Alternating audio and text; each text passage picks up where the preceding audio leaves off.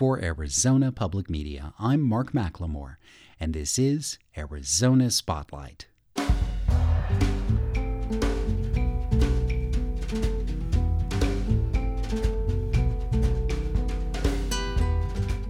Coming up, explore the secret world of spiders with macro photographer Jillian Cowles. Hear how some Tucsonans cope with negative emotions like depression and anxiety. And a spotlight session featuring the music of Rebekah Rolland from her album Seed and Silo. Those stories are next on Arizona Spotlight.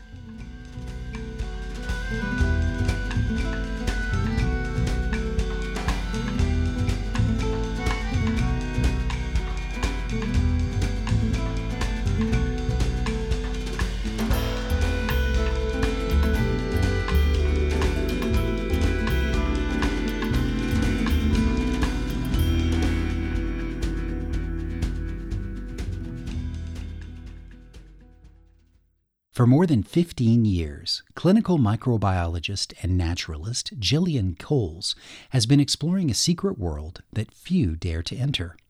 Using macro photography, her knowledge of arachnid behavior, and some extreme patience, Cowles has been capturing startling images from the private lives of creatures like spiders and scorpions. She's made many important discoveries about their courtship and mating, maternal care and social habits, as well as hunting and defense. Her new book, Amazing Arachnids, includes more than 750 striking photos that illustrate her detailed research. I asked Jillian Cowles where her interest in getting small got started. I've always liked little things. As a kid, if you need glasses because of being nearsighted, you can see little stuff up close really well. and you don't see far away things nearly as well. So you tend to sort of focus in on little things. Macro photography is a wonderful doorway into a whole nother world. It's kind of like Alice going down the rabbit hole.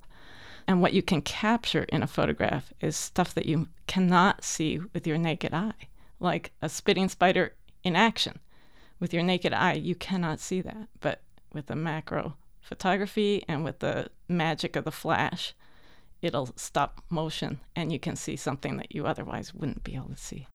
Before our interview, you sent over about 15 photographs with detailed captions, which were extremely helpful to me to understand what I was looking at. And you talk about, for instance, in one case, a fishing spider, ah. and how the the in this case the spider had captured a fish as large as the spider was. How long did it take you to capture this image, and what exactly did you witness? Okay, so that fishing spider was one that I actually raised in a 10 gallon tank that was half land and half water. So the tank I planted uh, various aquatic little plants that come up out of the water, and it simulates a nice little aquatic environment. And in the half of the tank that had water in it, I have a lot of guppies. I've actually been keeping this tank going now for about seven years, and the guppies are doing great. And when I sprinkle food on the surface of the water for the guppies, if the fishing spider is hungry, that's when she makes her move. Because what they do is they read the disturbance on the surface of the water just the way an orb spider reads the disturbance in a big web. So the surface of the water, when it's being disturbed by a fish that's picking food off of the surface, the fishing spider will then gallop across the surface without breaking the, the surface tension and will grab the fish right at the surface. And it will sometimes struggle. Sometimes there'll be a little bit of a struggle at the surface of the water where they sort of thrash around and there's a lot of rolling around on the surface. You think the, that would drag the spider underwater, but that's okay. But the, the, spider, spider is so is buoyant that it doesn't seem to be dragged under very easily. And it must have a very potent venom because the fish is usually um, incapacitated very rapidly. And so then the spider immediately rushes with the fish to some vegetation and it'll climb up on the vegetation because what it has to do is introduce digestive enzymes into that fish in order to masticate it and slurp down the pre-digested liquefied food because it doesn't ingest particulate food. It has to pre-digest it. I love that story. Okay. Uh, so often ants are hailed for their incredible strength and their ability to carry several times their body weight, but spiders sound like they're pretty strong also. Oh, yeah. Spiders are, are very strong, um, and their silk can be in, extraordinarily strong. There's a lot of figures about how much stronger it is than steel and so on and so forth, but basically, it's a measure of its elasticity and its strength together, which gives it a, a certain toughness. And one of the extraordinary things about orb weavers is that the, the foundation silk around the perimeter of the web and the spokes of the wheel of the web convert 50% of the energy from an insect impact into heat. If it didn't convert it, the insect would be catapulted off the web. But when you figure an insect, a fast flying large insect hitting a web at a 90 degree angle, to have that silk be able to convert that energy into heat allows the insect to stick in the web so that the spider can then capture it. So some of this is being looked at by scientists in order to hopefully design a better airbag, for example, something that convert kinetic energy into heat, and it might save your life someday. And you would owe it all to a little spider. Yeah. In another great photograph, you refer to a male cellar spider as being chivalrous. Why would you use that phrase? Because he captured a bark scorpion all by himself. And this female cellar spider came over and he, she kind of tapped him with her feet, and he allowed her to partake of this meal that he himself had captured. Of course, in the long run, that probably serves his best interests because a well fed female is maybe more likely to mate with the male. She's also more likely to produce a lot of eggs. And so her ability to feed on that big meal might uh, give him a better chance of mating and passing his genes on. So it is part of a survival strategy. Yes. You've captured other incidences of food sharing and things that we might think of as being activities that mammals would engage in. Yes. I think that probably the most startling thing I ever saw was a mother vinegaroon sharing food with a baby a full four months after the baby had emerged from the maternal burrow. She actively walked over, reached down into the baby's burrow after she had captured a cricket, and the baby came up out of the burrow and she shared a meal with that baby. And I thought to myself, whoa, this isn't supposed to happen these things only happen with warm blooded, uh, furred or feathered creatures. And it really, really shocked me and made me reassess a lot of my preconceived assumptions about what happens. So, you've been engaged with doing macro photography for quite some time, and now you have a book out, Amazing Arachnids. Did you have a goal for this book? Did you have a purpose that you wanted this book to achieve in terms of sharing the knowledge you've gathered? Yes, I realized early on that people who were afraid of arthropods, if they got to look at them in a photograph up close, it was a non threatening experience. And it really helped the people um, appreciate the animals without being afraid of them. And so I decided very early on that it would be a really good thing to be able to share that magical journey of, of down that rabbit hole and see all these incredible things with people so that they could enjoy the arachnids. That way, the arachnids win because people aren't automatically killing them with a shoe or something, and the people win because they they get something out of it that's enjoyable instead of being afraid all the time. Jillian Cowles' book is Amazing Arachnids, published by Princeton University Press. You can see a slideshow of some of her amazing images on the Arizona Spotlight page at azpm.org.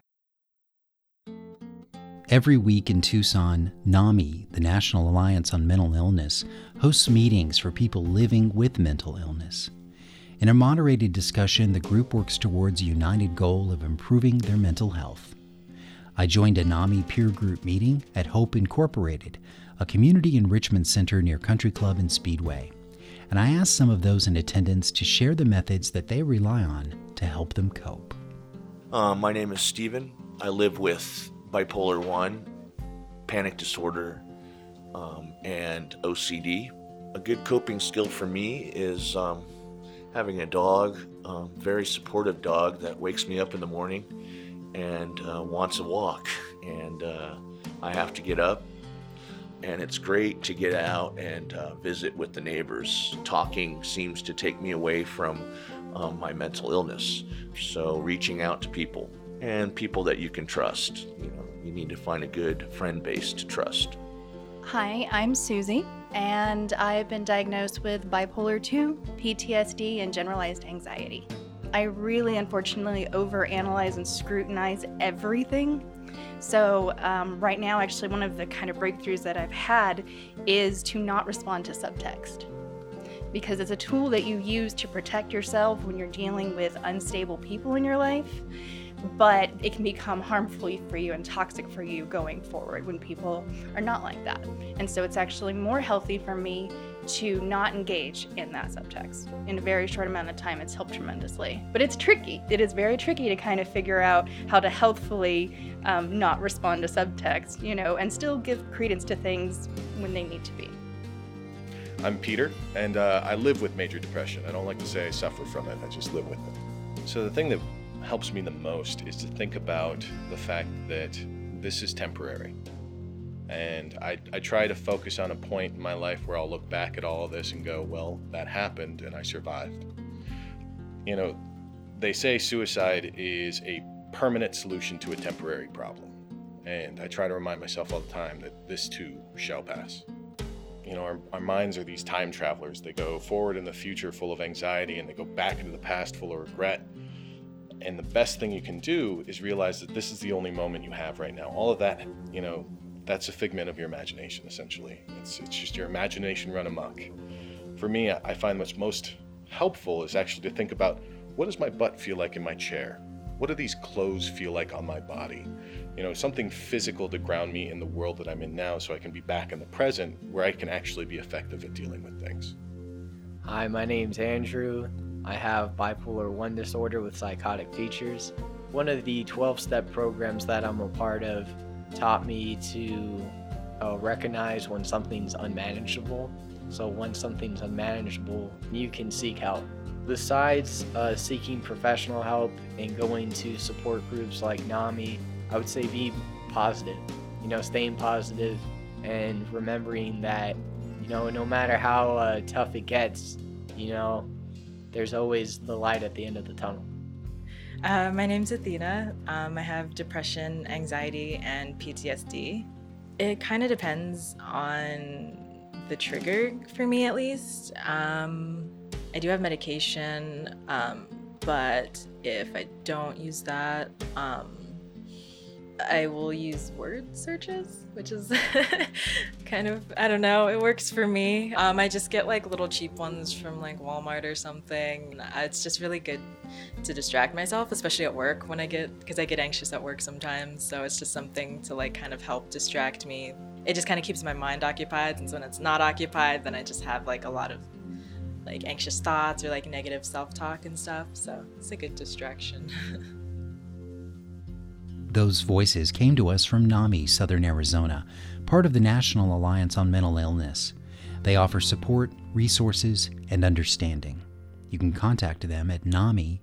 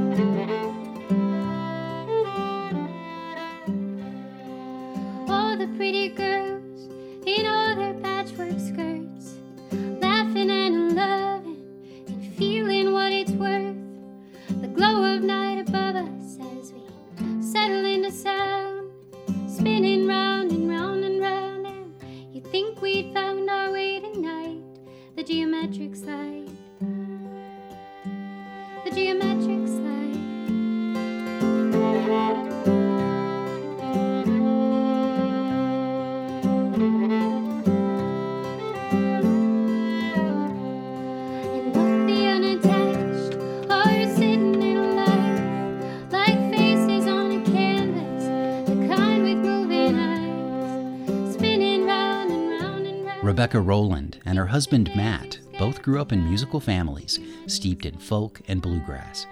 They've known each other since they were kids, and they keep their musical traditions alive with devotion to touring and recording with their band, Run Boy Run. Their latest project is driven by Rebekah's songs, inspired by the writing of Willa Cather and the experience of American homesteaders in the early part of the 20th century. The album is called Seed and Silo. You'll hear Rebekah and Matt Rolland, joined by guitarist Ryan Green, performing songs from that album next in this spotlight session.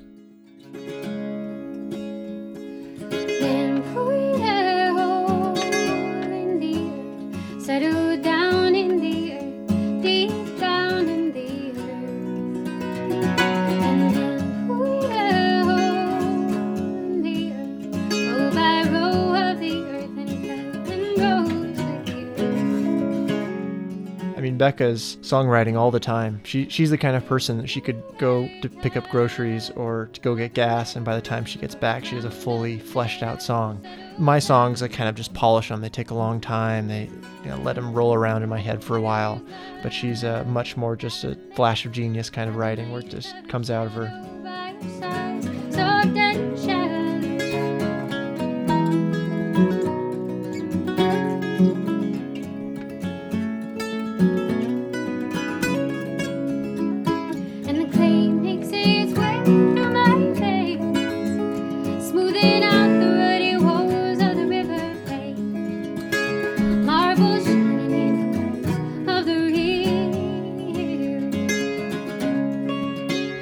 What Matt said about you being able to write a song, like even when you're in the car, that seems really believable because there's a quality to your voice that I always think of as being a personal singer, someone who sings for themselves, someone who sings their poems. You've obviously developed that to an outside voice when you're on stage, but you're also a really strong guitar player. I mean, you're really not at all meek about hitting those strings. And so it's an interesting dichotomy that's going on there. Mm you know, I wanted to get to a point where I felt like the the guitar played a really supportive role, and I could just sort of do that, and and then I would be free to sing and to not have to think about it, and to just sort of be really expressive in that. I think a really important like aspect of performing is, is being able to lose yourself in it and not having to think too much about the mechanics behind everything. That's definitely something that I focus on when I'm performing. Just express the the emotions of the lyrics and kind of that that narrative and and just as as real and authentic a way as possible.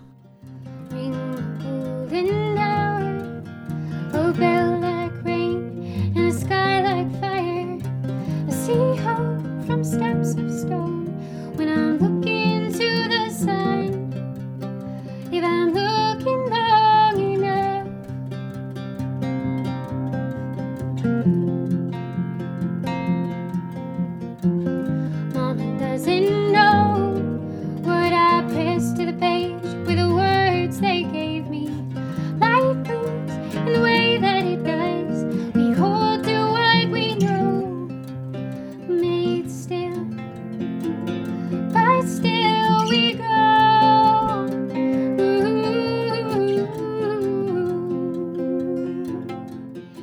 Pick a song from this session that you played today and tell us where it came from. What's the story behind it? We played the song The Spirit, and the record was inspired by the history of homesteading.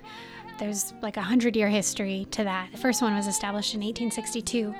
I first became interested in that history because of Willa Cather, and I studied literature, and I, I had read her in high school, a lot of her books, and then I revisited her.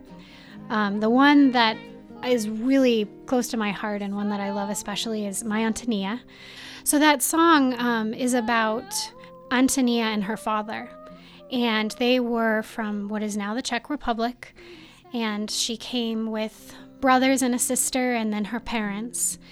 And they um, initially lived in a little dugout, which were these holes that they dug out of the prairie ground.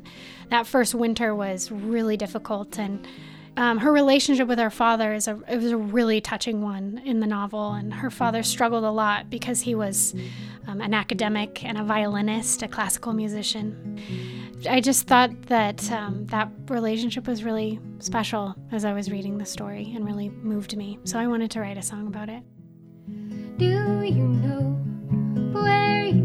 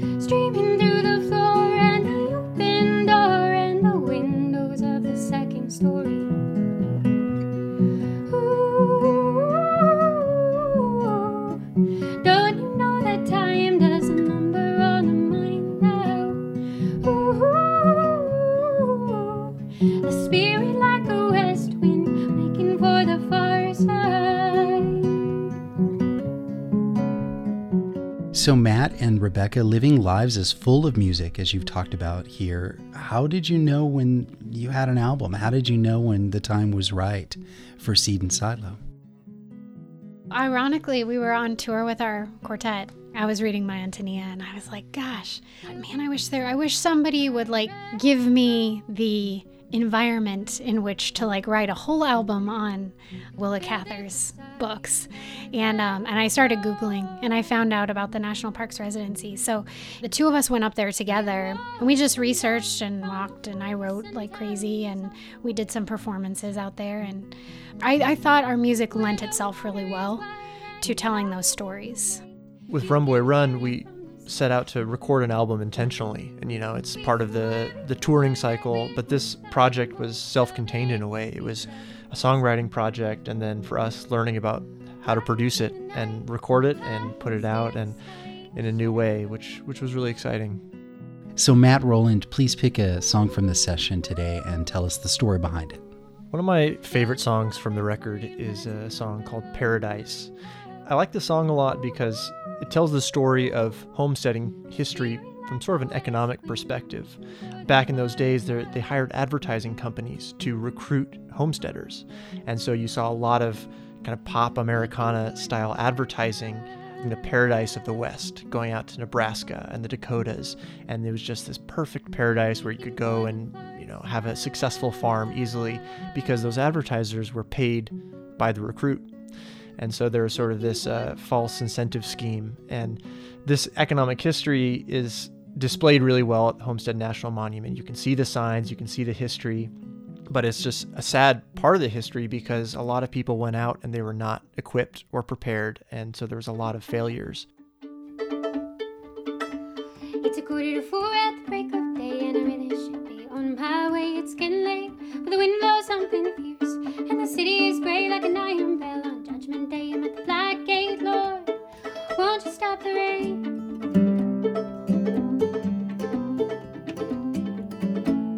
A gentleman bound for